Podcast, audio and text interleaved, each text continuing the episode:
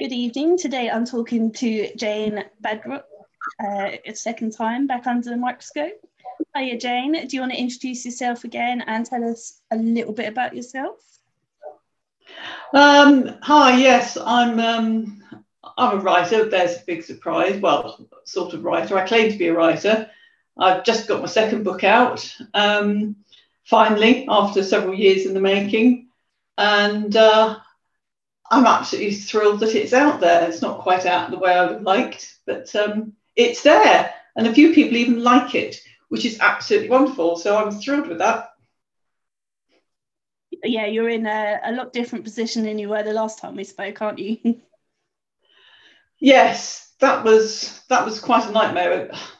I mean, it was, it was fantastic that um, uh, the book was published Sinister Sisterhood, and I'm still very proud of the book.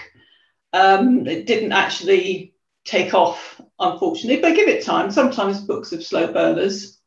Uh, but yes, middle of lockdown and um, trying to do a launch. I was getting into the wildlife parks and being interviewed by people I didn't know in front of tigers and things. It's all very exciting, I suppose. But um, yeah, I, I, feel a lot more in control of um, of what I'm doing now, um, and you know, life has got a little bit easier, I think, for everybody now.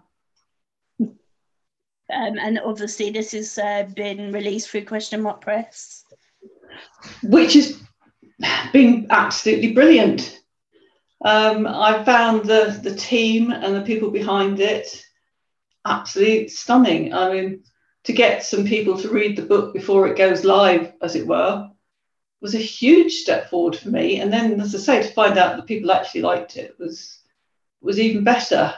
And, and it, it is such a great team. Everyone's really you all go on Messenger far too long and talk about things I don't engage with. But uh, you all credit to Jim for for having this brilliant idea and really you know, it, it, for me it was it was a lifeline really because it you know, the, the group came along just at the right time for me when I was beginning to think my publisher's never going to get this book out. I've got to do something, and it just it's just worked.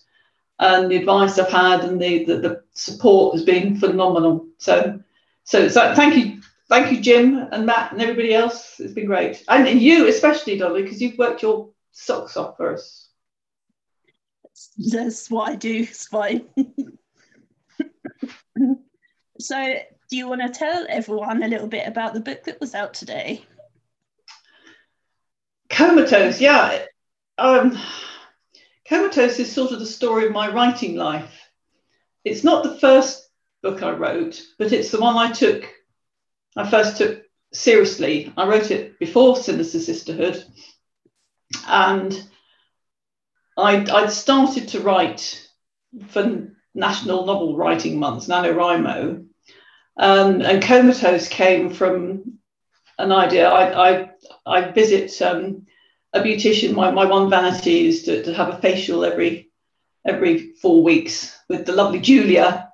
Um, and I actually missed an appointment with her this weekend because I was in such a state. My son was down and everything was a mess. I did. Um, and someone cut me up on the road and I went through a series of what ifs. And by the time I'd actually got to see Julia, I knew the outline of the story. And then I thought, well, let's see where this goes. And I started writing, and, and all these characters came along, and the, the story grew. And I thought, well, hang on, if you're in a coma, how can you be a witness? And I thought, well, actually, she's got her own story because she's got her own journey. She doesn't know where the hell she is, and she's in this sort of winter, not winterland. Uh, what's the word? Uh, hinterland of, of nowhere, and she's trying to come back to consciousness. So that's her journey, and you've got in parallel with that a very tenacious copper who's convinced there's a crime and she's going through her journey as well because she, she's a rookie cop she doesn't know what she's doing really she makes loads of mistakes but she's got tenacity on her side. So I thought it's great to have the two parallel journeys, really, both these two people. And I don't think I've ever read anything. I think I read The Lovely Bones a few years ago, and I think that's sort of in the mind of of the girl that was murdered. Um, but I don't think I've read anything quite like that before. So I thought, well, that's quite different, an unusual take. Um, and then the people that were reading it online at the time, in, back in 2013, um, seemed to really like it. Karen wasn't in it originally, and she just sort of poked her way in.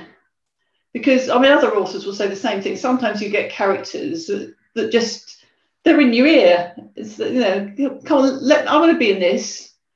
And as soon as I introduced Karen, people actually said, "Oh, we didn't know it was a Karen story. We like Karen." And, and because I'd done another story with Karen, Comatose had to become the, the prequel, as it were. And so I built it up, built it up, and worked on it. Didn't really submit it a lot. Nearly got taken up by quite a big publisher. Um, after I'd done a writing course. So that, that was quite interesting. I did a six week online writing course. So I thought, got, I'm going to take this writing seriously. I'm going to do that at least. And that I found quite useful. I'm not sure it was good value for money, but I met some terrific people on it.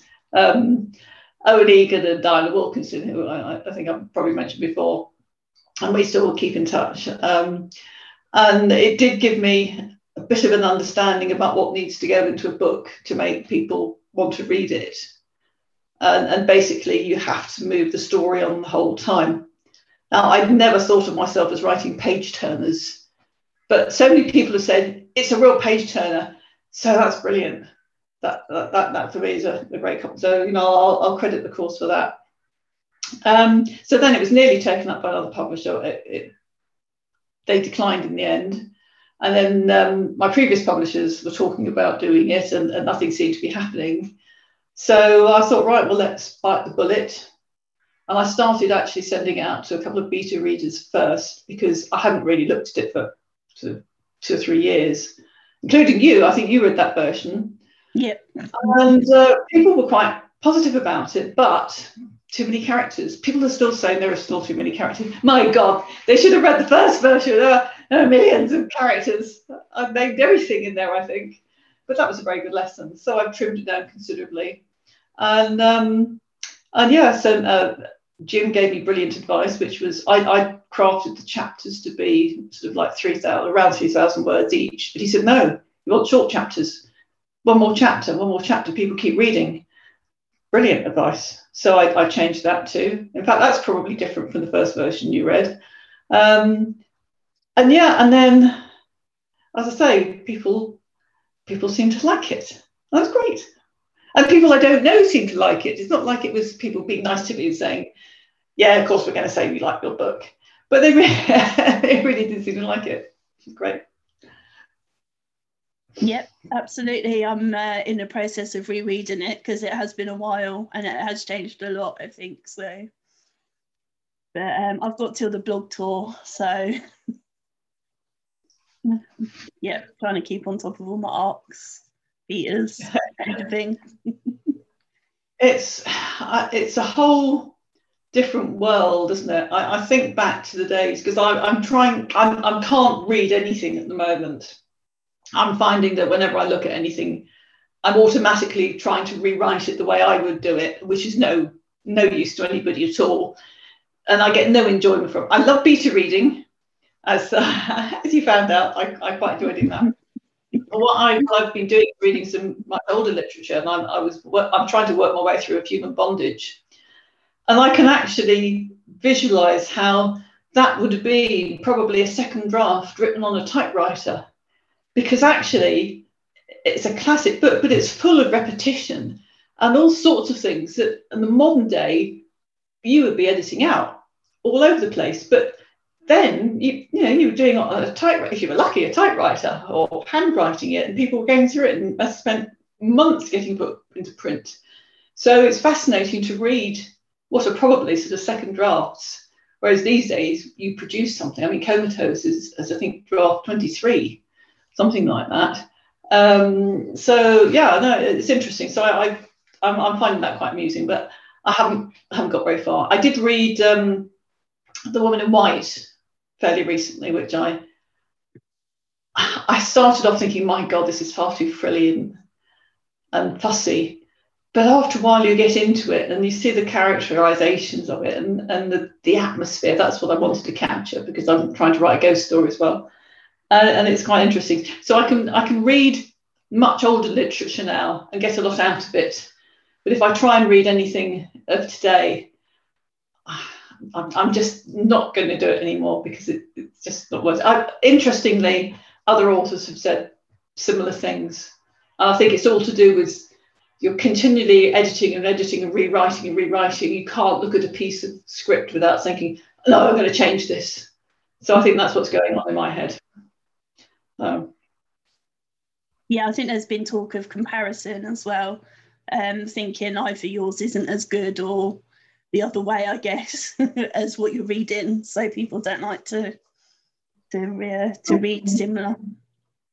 Yeah, um, and the thing about I don't think it is necessarily isn't as good or, or it's how it's how people react to something. And I can read something and think, mm, and other people say, "Wow, that's wonderful," and and that's because we're all different and and we react to different things. I mean, one of my the, the favorite bits in one of the reviews I got was how someone loved the relationship between Karen and Macy and she actually said it was a joy to read. Well, I did work really hard on that. And to me, that was an important part of the story, how they got on. And so for someone to pick that up and really enjoy that and to mention it, I thought was great. Um, but someone else, other people think, well, why are you bothering? Why, what's it matter if they've got that sort of relationship, you know? Um, different things turn us on. Yep, definitely. um, so your I guess your main character is the main is a character in a coma, but also your um your cop. So if you were a character in Comatose, would you get on with with them too? Uh, I think there's a there's a bit of Karen in me. Um, I'm not quite as blunt and I'm tenacious. I've certainly got that. I don't think I'd get on with her because I don't think I'd get on with me either, probably. Uh, I think we'd probably clash. um, Stella, yes, I'd probably be a little bit dazzled by by Stella. I think most people would be. Um, would I get on with that? I don't know. I think I'd like John and I think I'd like Macy. I, I think I'd, I'd, probably be better mates with them than Karen. Because uh, someone said they didn't want Karen at all, uh, whereas someone else said they, they, they thought Karen was a fantastic character. Um, and and she, she's very flawed. I mean, my, my brother in law, who read a very early version, um, kept coming up to me at, um, at, at, my at a birthday party. I don't have many parties. And he, he got very drunk. He kept saying, Karen sucks it's a good story, but Karen sucks, and he really hates her. oh dear. I'm told him it's been published now, and I said, Karen's changed. You're really like. but these, these characters just take on a life of their own sometimes. I mean, I've, I've seen lots of other authors say the same thing. Suddenly, your character just does something that even you don't expect. And I love that because it, it does feel like you, you know, you're not it's like a little miniature god. You've created a being, someone that other people can relate to. And that's phenomenal. It's absolutely phenomenal. When people get upset when you kill off characters and things like that, it's it's great because that means they're really engaged. I mean, it's not necessarily great because it's a horrible thing to do, but do you know what I mean? It's you such a kit as an author to think that you've moved somebody to that extent that they, they really identify with the with the personalities in it. So yeah, no, that's great. um, so this has been a long labour of love to actually get it published. So um, is it a relief? Is it excitement, or both? To see it finally? Yeah. I I had a real wobble just about a year ago when I I I just thought it's never going to happen. and it felt like I'd put so probably more effort into this book than anything else I've ever done um, in terms of writing. And um, and then the, the publishers the publishers have never said they wouldn't do it. They just weren't moving forward with it. And I just got to the point where I thought, no, I've just got to do something. And um, so yeah, so it, it's relief that there's a large part of me that is now completely content that it's done and it's out there. And if people buy it and like it, that's great. If nothing else happens, at least it's there and it, it's it's out there and people might pick it up. You know, my my children who literally fall asleep as soon as I mention the word book may one day actually think, oh, mum actually wrote a book and it's not that bad. I don't know, but it, yes, it's, it's done and it's there. I've never really expected to produce a, a bestseller or anything, um, but if I can get some work out there that will, you know, be read and, and enjoyed by people, then that that's great. So yes, I was getting very very stressed. I think by the fact that nothing was happening with it, and then initially trying to get it into shape, and then mastering the technology because I've got a Mac and it's oh, it's like a like a bloody monster. I'm looking at it now, not at you. It's like a bloody monster, and it just sort of I can I see already my errors all over the bloody screen because things that I've opened I don't know what hell to do with. Um, so that's been a real journey. And in the meantime, also I've my husband has retired, so that means I've taken over his study, and that was a major move because he'd been sort of in this room for uh, 15 years and completely settled in it, whereas I'd been in a tiny cupboard upstairs. And, and it was a mess, there's mold, and probably mice, and certainly spiders and all sorts of things in here.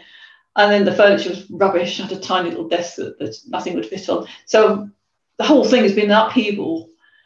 But now I feel it's done. I've got my pictures up, I've got my calendars up, I've got my, my laptop, my bastard Mac, oh, I shouldn't say that, um, and all more things around this. This I haven't seen for ages. You'll like this. Do, do, do you know what this is? No. it's a Zelda sword.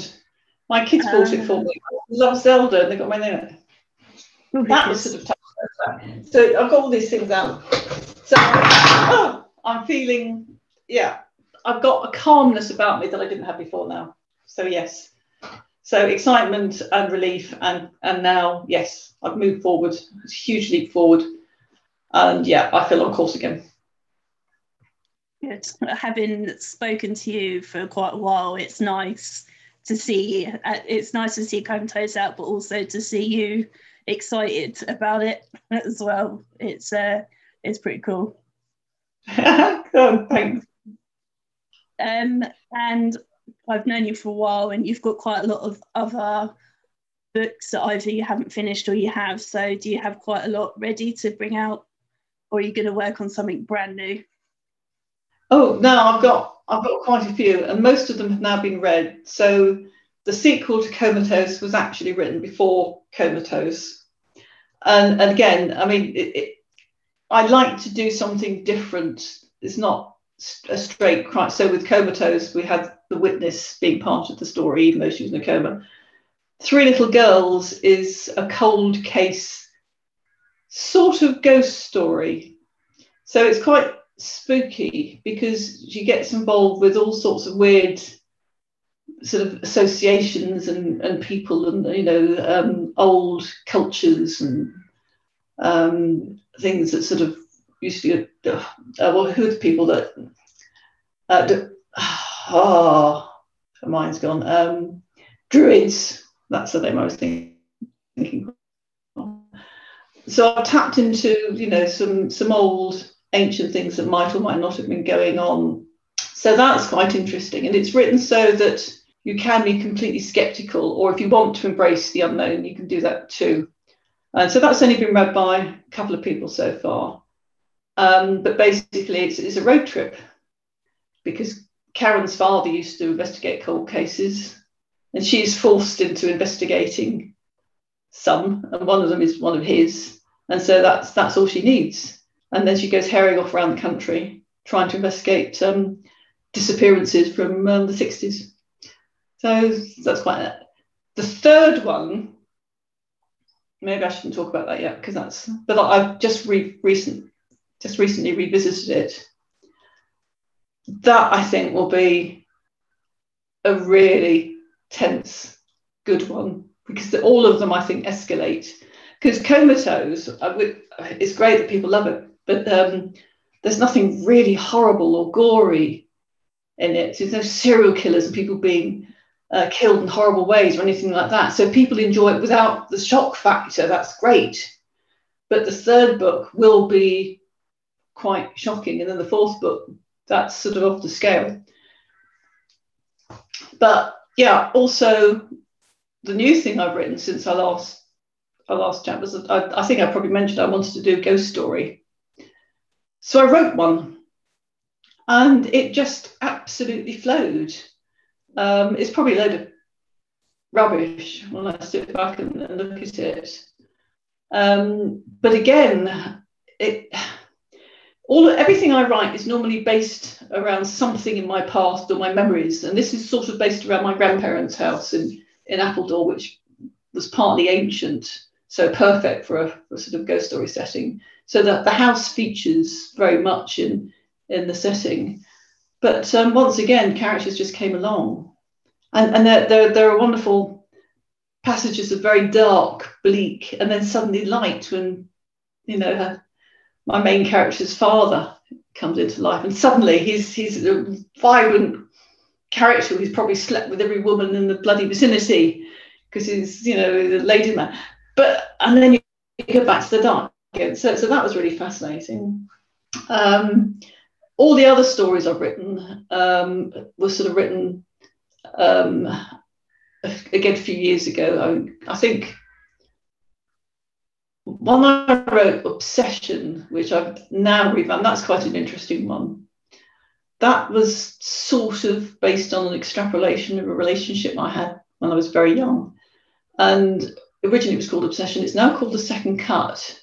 And I brought it bang up to date. So even though it was written well, nearly 10 years ago, I think, um, is now into the lockdown period. So it's not about lockdown, but it refers to lockdown and it translates very well to the current time. But yeah, there, there are at least two new. I mean, the, the one I'm desperate to write um, is Vigilante or Vigilante, um, because I, I'm getting so fed up with hearing stories about dog thefts and little louts and just people generally behaving really badly. And I want this character, and I've already written a short story, and I think it's the same character who, um, who goes around shooting and killing little outs and things like that. so, so that would be a brand new one. So I like to balance them, but sometimes you go back to something you've written years ago because all of these things I wrote expecting to try and get them published one day, and they just sort of languished because I was working full time and then I wasn't, and all of it. Um, and I think they've all got they've all got legs. Um, so, so, but it's nice to do something completely new as well. But so the ghost story is completely new, and that that I will I will definitely have another go at. Um, see what see what on earth I've written because sometimes you don't know you as I've said to you, you, you can write something at the time, you think, oh, this is great. And then you look at it and you think, what the hell was that about? I'm the it. but yeah, it, it, it's a compulsion. Yeah. So uh, I, don't, I can't say I love writing because it's hard work. Well, the, the hard work is the technical stuff, but it is a compulsion. And as I say, I've once I've got an idea in my head, I just have to go with it. Uh, do you have any genres that you you enjoy writing more than the other because you write a bit of everything? Um, or is it just what you're writing at the time? Is your favourite? Well, it, it, it is. I think I get an idea, and then the voices come and that tells me how I'm going to write something.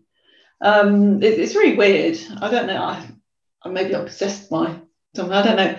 But um, I don't think I could write erotica or romance I, I mean, I, I do put a tiny bit of romance in things, you know, because I think that's part of life, and you've got to have some. Even Karen's got to have a bit of a sex life.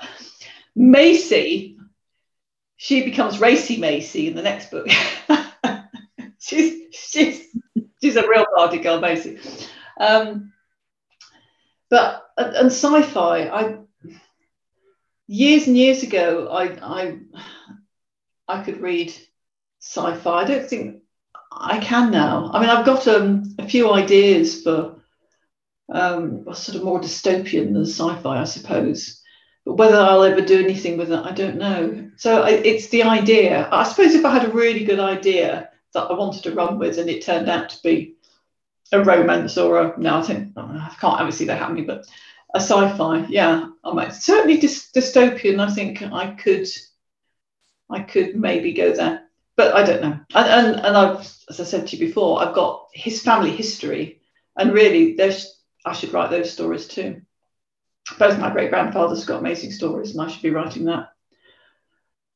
Uh, especially now, today, they've discovered what hundreds of thousands of um, Commonwealth soldiers that were never recognised. Some didn't even have a name, you know, because um, they weren't considered worthy of, uh, of, of, mention. Um, and my great grandfather's refers to um, a line of dead Indians in the First World War, and presumably no one ever recognised them.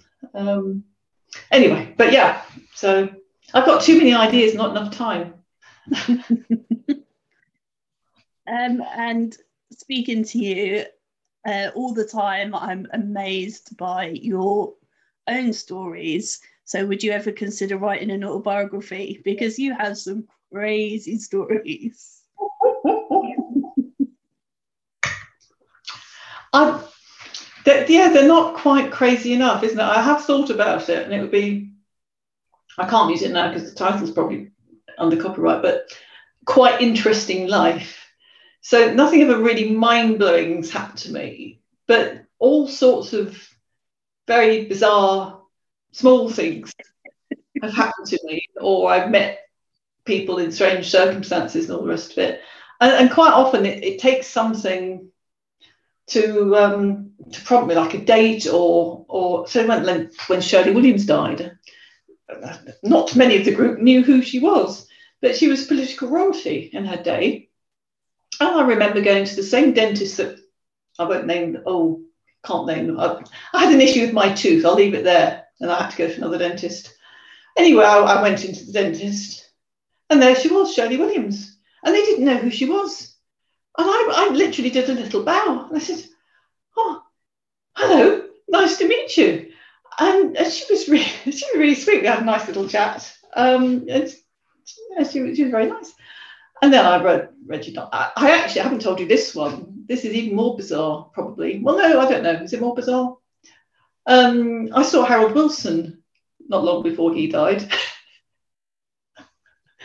uh, who thought? Do you know who Harold Wilson is? Yeah. Um, and it was when I worked in the city. Um, and I, I was uh, when I was working for, I was a group financial controller of an investment, uh, uh a merchant bank, and I worked in Tabernacle Street. And absolutely bizarrely, years later, I ended up working in the same building. It was well, very, very weird, but again, weird coincidence feature in my life. That won't surprise you at all. but it was very close to Wesleyan Chapel, and it was near Christmas, and and they were, they were having a carol concert during in the in the afternoon or even at lunchtime. So I went along, and there was Harold Wilson with his nurse being wheeled in in a wheelchair. And the guy who was sort of commentating was a newsreader who had, oh, I can't remember his name now, very red face, but he was there too. But yeah, how bizarre that, that in that office, I should work there twice, 10 years apart, for two completely different organisations. What was even more spooky, sorry, now I'm rambling on, sorry um, no, I love it. When I worked in the charity school, when I worked for the bank, we had a very nice offices in Fitzhardinge Street, which is just sort of behind Wigmore Street. Um, and so I was quite senior. The bank went bust. It was not one of the best things that have happened to me. It completely wrecked my career. and then I went to work for charities. But when I was in the charity sector, I went to a charity conference at the headquarters of the bank. And, and it was British Heart Foundation. They're still there, I think. And not only that, I saw somebody there who I'd seen on the train every day for years, who was also a charity finance director. And he was there too. It was it was like collision of worlds, you know, all my life coming and we were sitting in the old chairman's room as it become a conference room because it was far too big to be an office for him. Very, very, and that's where I met the criminals when I was working at the bank. I must have told you about the criminals. No, don't yeah? you Princess Diana's brother at his wedding was a chap called Darius Guppy. Now, Darius Guppy and his friend Ben Marsh defrauded an investment company that was effectively promoted by my bank. So I was their accountant, and they they were both banged up, well, jailed in the end because they defrauded Lloyd's out of um, oh over a million pounds, I think. But yeah, so Darius Guppy was, and he, he was Darius, not Darius.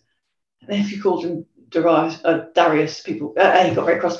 Um, and yeah, and I, I, I, knew both of them quite well. Um, and I didn't know that they were fraud. Well, I guess they were fraudsters, but but my boss couldn't believe two such privileged young men could possibly be guilty of something like that. And I bought bought his book, and the bugger didn't even mention me in it, even though I talked about all their accounts. And oh, anyway, so yeah, so I've met some criminals as well. I met there's some other, oh yeah, I've met lots of interesting people. completely yeah, it's it's a it's, it's the wide. Well, with charities, you, you know, you, you got to meet quite interesting people as well. Um, was a really really strange one. Um, another coincidence. No, I think I've told you this before about meeting Lady uh, Winston Churchill's daughter at, yes. at a function. Yes, I mentioned that. Yeah. So you start me up on that. This is all your fault. Sorry. Right, ask me something. You need to write a book about these. It'd be so interesting. Yes, but as I say, they're all they're all quite true. Like like this this house, um, we really are where Henry VIII bred his rabbits. And I found I've dug up, you know, the stone head and, and weird things here. Yeah, it's like I don't know, something's following me around, saying, "Look at this, look at that." And maybe most people just move through all. I mean, my husband never spots famous people or or we recognise people on the telly or takes videos of anything. So maybe there's just something in me that spots these weird things. Um, but yeah, maybe I should write all down. You're the only one that's ever been interested.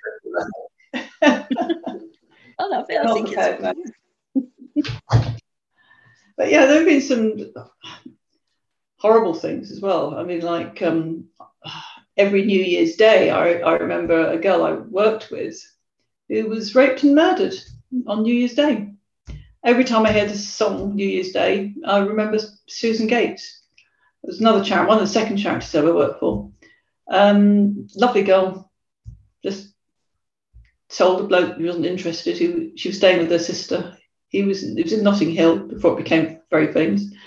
Um, she was staying with her sister. Boy across across the way asked her out. She said no.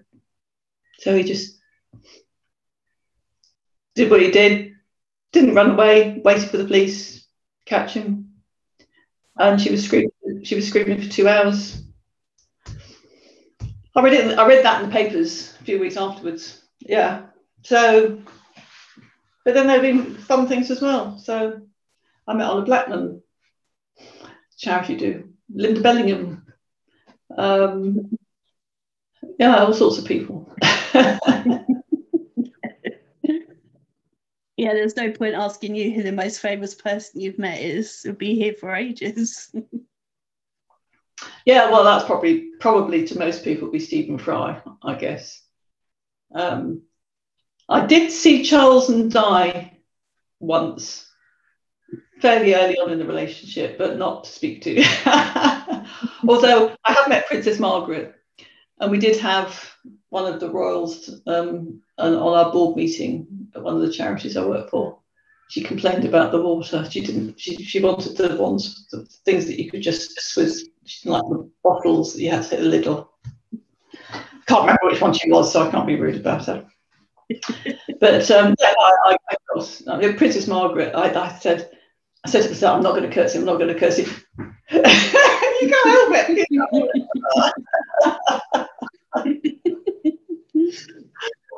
oh no, I'm, I'm not. Um, I'm not sort of pro or anti-royal. Um, I think they, yeah, they have their their purpose. Um, but uh, yeah, I, I didn't like. Um, I didn't want to curtsy, but I did. What can I say? right, sorry. Ask me a sensible question. you're now you're not working. Your life must be quite boring, isn't it? Or do you still manage to have adventures? Oh, for God's sakes! I have adventures every day. Um, to, to be honest, like this place, you have to come and see it one day. You're not that far away. Every day is a new, a new trauma. Um, last year was the year of the garlic mustard. Now, garlic mustard sounds rather nice, doesn't it? Possibly. Garlic mm. mustard is a bastard weed that just took over my whole woods. I've got a small area of woodland which was completely overrun with nettles. So the year before last, I I blitzed the nettles. I was out there spraying, pulling, digging, weeding, getting rid of all the bloody nettles because they then sort of creep into paddocks and all the rest of it. Then there was a little bit of land at the end of ours that went up for sale, and the guy who took that over was also very good and got started getting rid of his nettles. So we had this joint effort to try and get rid of the nettles. And so last spring, I remember going out saying, oh, no nettles. And then there was like this sea green. I thought, oh, it's grass. No, it was garlic mustard. It's horrible. And it, it if you pick it up a lot, it, you can smell garlic on it, and it's it's almost indestructible, and it's biennial. You know what that means. So you have to get rid of it t- two years running. So I'm out again now spraying the woods to get rid of this stuff, and it was literally absolutely everywhere. So the, the first year it was the, it was the, the rabbits, they bastard rabbits. Sorry, um, my old friends on Google Plus know all my rants about rabbits because they, they were just getting in everywhere, and deer but not nice, pretty little deer, like the one I ran over. There's another story. um, no, muntjacs, ugly little buggers, and they bark. So at night you're trying, yeah, you're trying to sleep, and you go ooh, ooh, ooh, out the, the back when it's not the bloody owl that you want to chuck something at because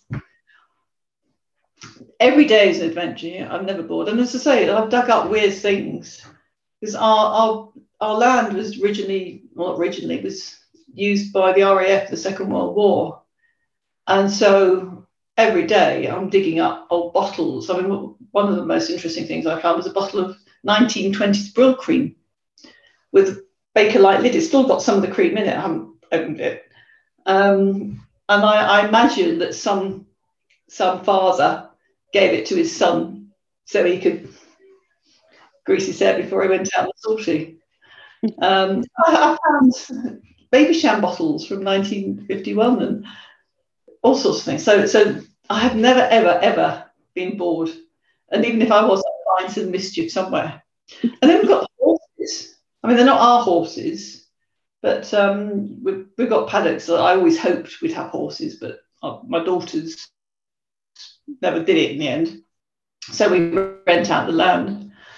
And uh, and they're a joy and, and, a, and a, curse because I, I, must have told you before one of them died on Christmas morning. Must have told you that story. Can you imagine Christmas morning? One of them wasn't very well, and then the other one dropped dead. What what what do you do with a dead horse on Christmas morning? No, what you can do. And the other one was standing over at neighing. Yeah. Oh, just awful, awful to watch. Um, people don't understand that animals really are sentient beings. They they have their own emotions and all the rest of it. Um, so anyway, now we've got these two ex-race horses, and they're they're a nightmare. one, trying to boss the other two around. They keep fighting. They're very pretty. I, I, haven't bonded with them quite as well as I, I have with with the, the, the one that died because I haven't been out in the paddocks quite so much as I have, but I'll, I will. Um, they've got a football out there, so I'll go and try and play football with them now. awesome.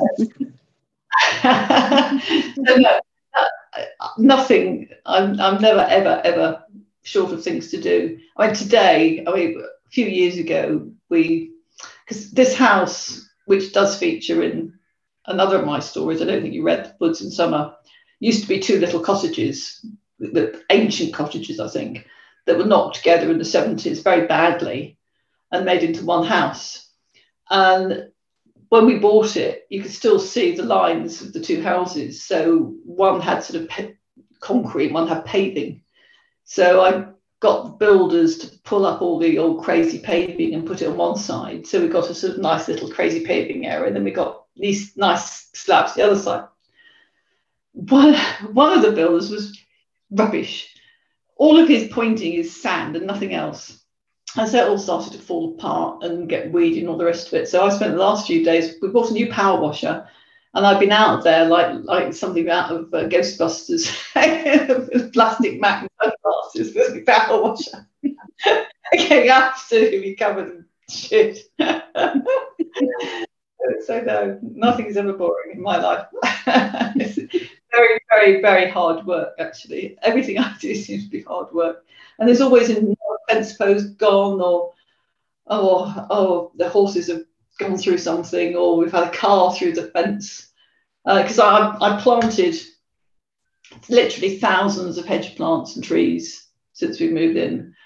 And when I had, had a car that actually took out about three four meters of them and, and, and stayed there because the car was stuck in the barbed wire so we couldn't actually get out again and run away like a lot of them do. But that was sort of eight years worth of growth taken out in, in 30 seconds. And, and it's heartbreaking because, you know, because the years I took to grow them and water them, get water out there, and uh, yeah. Ask me something else. You may makes you find any time to write. when I got into a routine, which I'm not in at the moment, but when I did, I would be out sort of from eight in the morning till about four, then then I'd have my evening bath because I'd be muddy, filthy, and then I would write until I had to make tea. So that what was a very good routine. But because my husband's now retired, and you know he doesn't know what he's doing, and we're going we're sorting through the whole house because we've got years worth of kids stuff to, to try and get rid of and, and his old work stuff. So I've been having massive bonfires, burning all the old confidential papers and things like that. Actually, I did find something else that, that, that is another inspiration. We used to have nannies. I, I, was never very good with children. I had three of them. I don't know. I have no idea how that happened. But um, um, because I, I, I, was always career woman, I, I was working, so we had nannies. And my husband found the nannies file in the garage. And I thought, that's a horror story, Village Nannies, because it was a nightmare. I mean, they talked about us, and because we lived in a small village, the villagers knew the nannies, and so all the villagers knew our business. And then, and the, one of them had two boyfriends, both called Richard, Richard the first, Richard the second, when she was meant to be looking after our son. One, one of them used to actually cook teas for all the villagers' kids. She's running a business for our house. another one stole some of our records. new one. yeah, no, I, uh, yeah, I have had quite an interesting life. yeah. See, you need to write an autobiography. uh, yeah, yeah. But who'd buy it? I don't know. So it's not quite. Um, I think uh, maybe writing stories based upon some of those experiences would be more. But, but having said that, um, I do occasionally weave things into the books. So, for instance, um, a, a, friend of mine from the Google Plus days um, lives in Chesterfield, and I lived in Chesterfield when I was little for, for a very short time. And we went to Padley Gorge, and she posted a picture of somewhere in Padley Gorge. And in my book, I've got Stella remembering Padley Gorge is one of her first memories where she was born. And this happened to me. I, I when I was about seven or eight, I think I, I jumped into a swimming pool. It caught my foot on the bar around the edge and bruised it very badly. And I couldn't walk for about six weeks. And my parents took me to Padley. I, I was actually taken around on a scooter a lot of the time, which is stupid. I mean, thinking about now, it wasn't broken or anything. I don't know why they did that. But we went to Padley Gorge, and I remember putting my feet in the in the cold water, and the cold made me move my foot. And all of a sudden, I was absolutely fine. And so I've given Stella that memory of Padley Gorge. And I think this is where some of the voices come from because I can remember how people talked when I lived up there. And my grandparents, well, I had two sets of grandparents. Um, the, the other one set were from Manchester. So, because a, a few people have said the, the couple keep talk, calling each other mother and father all the time because that's what they do. Hey, mother, do it. What you doing? And to me, that's just how they speak. But other people find that confusing. Whereas some people said, yes, it, it's accurate. But this is how the, the characters, the voices in my head talk. And so that's how I write them. Um, post lockdown, which hopefully is soon, you have one country you can visit, one concert you can go to, and then any other event. What are you going to do?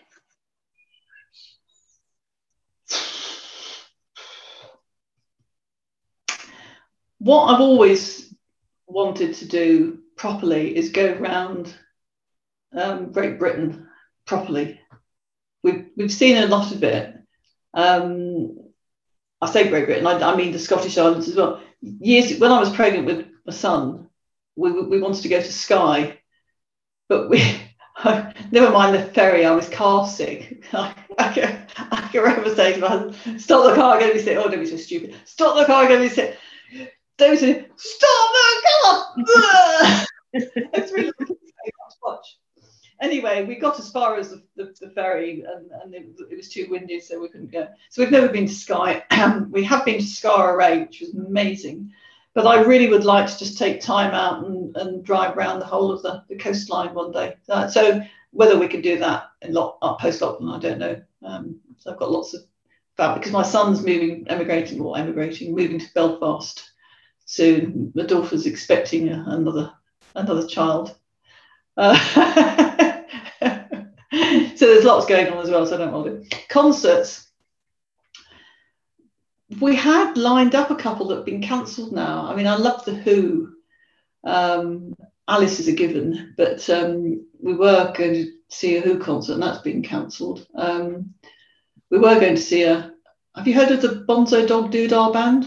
Probably not. you might know I'm the urban spaceman baby. No, no, never mind. Um, Maybe. That's, that's, yeah, that's cancelled too. Um, there was sort of forerunner, a musical forerunner of Monty Python. Uh, so I, I don't know. I don't know. My husband's quite good at picking good shows to go to. So um, we, we, used to go regularly to theatre. Um, haven't done that for ages. So um, he'll probably pick something. But who would oh who would I like to see now? I don't know. Lots of people. Oh, we had tickets for Michael Jackson, the one the concerts that he, he died, you know, just before. Uh, we did see Prince, which is good. Um, I don't know, but some of the concerts we've been to have been really surprising, like um, Cher. Cher was wonderful. she was she came in dressed as an elephant at one point. and she just she just sings do you know what I mean? No mucking around. We, we saw Madonna a few years ago. And, she was very slick, but she didn't have the heart. Whereas Cher was just wonderful. You just, you just all everybody fell in love with her. She was just so good. so I don't know. So, so that's I've, I've not answered two of those questions. What was the third one? Um, any other event of your choice? Um, oh, what would I want to do? Um, yeah, go dancing. Husband and I are very good dad and mum dancers, but we we used to, you know, hold the floor all the time, rub it absolutely right. He he actually dances really really badly, but so spectacularly badly that people stand and, and they actually get in a circle around him and clap, and he's awful and it embarrasses me all the time. in fact, um, we did go to. Have you heard of Ledley King? Yes, we went to his wedding, right? Because my husband organised the his testimonial and he features in the bloody wedding video doing his stupid dance. Very, very briefly. I'm nowhere to be seen, but there he is, surrounded by all these wags doing his silly dance. um, how do I get on? How the hell do I get onto that? Uh, yeah, so it'd be nice to go for dance. We, we, used to go to a few charity balls and things years ago, and then there's just been nothing for ages. Um, can't remember the last the last party we were. Oh, we've, we've been to a few family parties, but a long time ago now. So yeah, so something dancing would be good. Um, are you are you planning on going to any of the book festivals? Well, are they going to happen? I don't know, because a, friend of mine um, and I've talked vaguely about going to Harrogate. Is that happening? I think it so, is. Yeah. yeah. I, I don't know. The trouble it's so far away. I don't think I could I could drive myself, and I'm not sure I could trust my husband to not kill the cat. I mean, I don't mean deliberately. He wouldn't do it deliberately, but sort of whether he'd actually feed him or not. And he won't come because he's not interested in books at all. He vaguely knows I've got a book out, but that's about it. Um, no, never showed no interest at all, anything like that. Um, so I don't know. I love the idea of it. I like the idea of this this one next year potentially, because um, in the old days, both in finance and in charities, I, I would regularly go to conferences and things. Sure, hoot, absolutely sex maniacs, all of them. I was, I was. This is another story, I suppose. Think it was Birmingham. It was a charity. It wasn't the accountants conference because, like, for a while I straddled two roles and I was doing fundraising sort of support as well. And it was a fundraising conference. And they had a fire alarm in the middle of the night. And my God, the activity in the corridor. Oh, people running back into, rooms. There's another memory. So you brought that one up. Um, so I, I don't know. I, generally speaking, I, I don't have to look at things. Things come along that that um, amuse or entertain me. So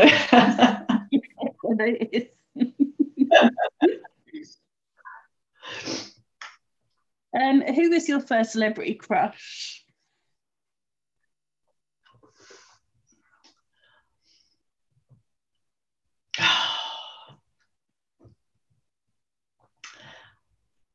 I suppose, well, I wouldn't. Mm, yeah, Robert Redford, I suppose. Um, I saw Butch Cassidy and the Sundance Kid, and I was absolutely hooked on that film. I saw it 13 times. I used to know it verbatim, and I used to watch it every time, hoping the end would be different, and it will, never was. And on a good day, in the right lighting, if you change black hair for blonde. My husband looked a little bit like Rob Redford. um, and funnily enough, one of my friends' aunties met him. Now I didn't, obviously, um, but she it was her aunt, I think, yeah, and and she was she'd just gone to get an ice cream or something. And she met him and she said something or other. And he said, Yes, ma'am, your ice cream's in your handbag. she literally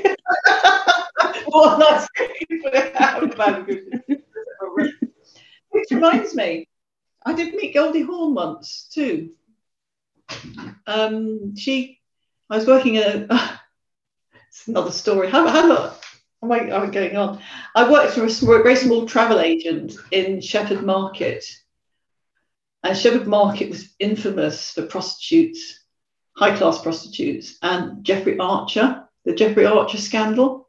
So I I heard the story from the girls. They you know because they would come. That's how they get rid of their cash. They buy holidays and things. Um, and I I never met Monica Coughlan, although I I'm it was awful that she was killed and he he sort of got away with it really um, but um, I, I, knew some of the other girls. But anyway one day goldie hawn just walked in. Um, I mean as yeah. Oh, oh my god it's goldie hawn. And we couldn't help her but, but how the hell did I get onto that? Um, sorry what was your question again? I don't remember. Oh, celebrity crush. Celebrity crush. So I have the only other one I'll admit to, because um, I I don't really get crushes. Um, Richard Armitage. Oh yes, that was a crush, and I could have touched him. We went to see The Crucible um, at the, the, the Young Vic a few years ago, and we were sitting right, yeah, and I could, had I been shameless enough, I could have actually grabbed him as he went past, but I didn't do that.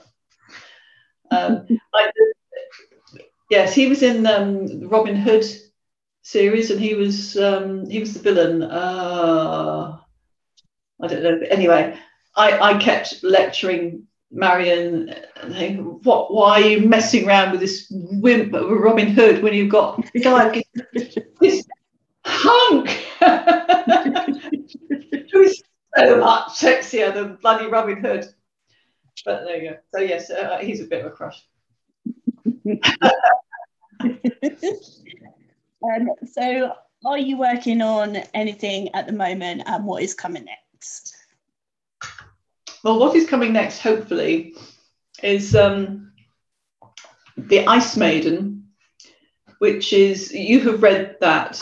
I don't think you liked it very much, but you uh, you read it. Other people like it.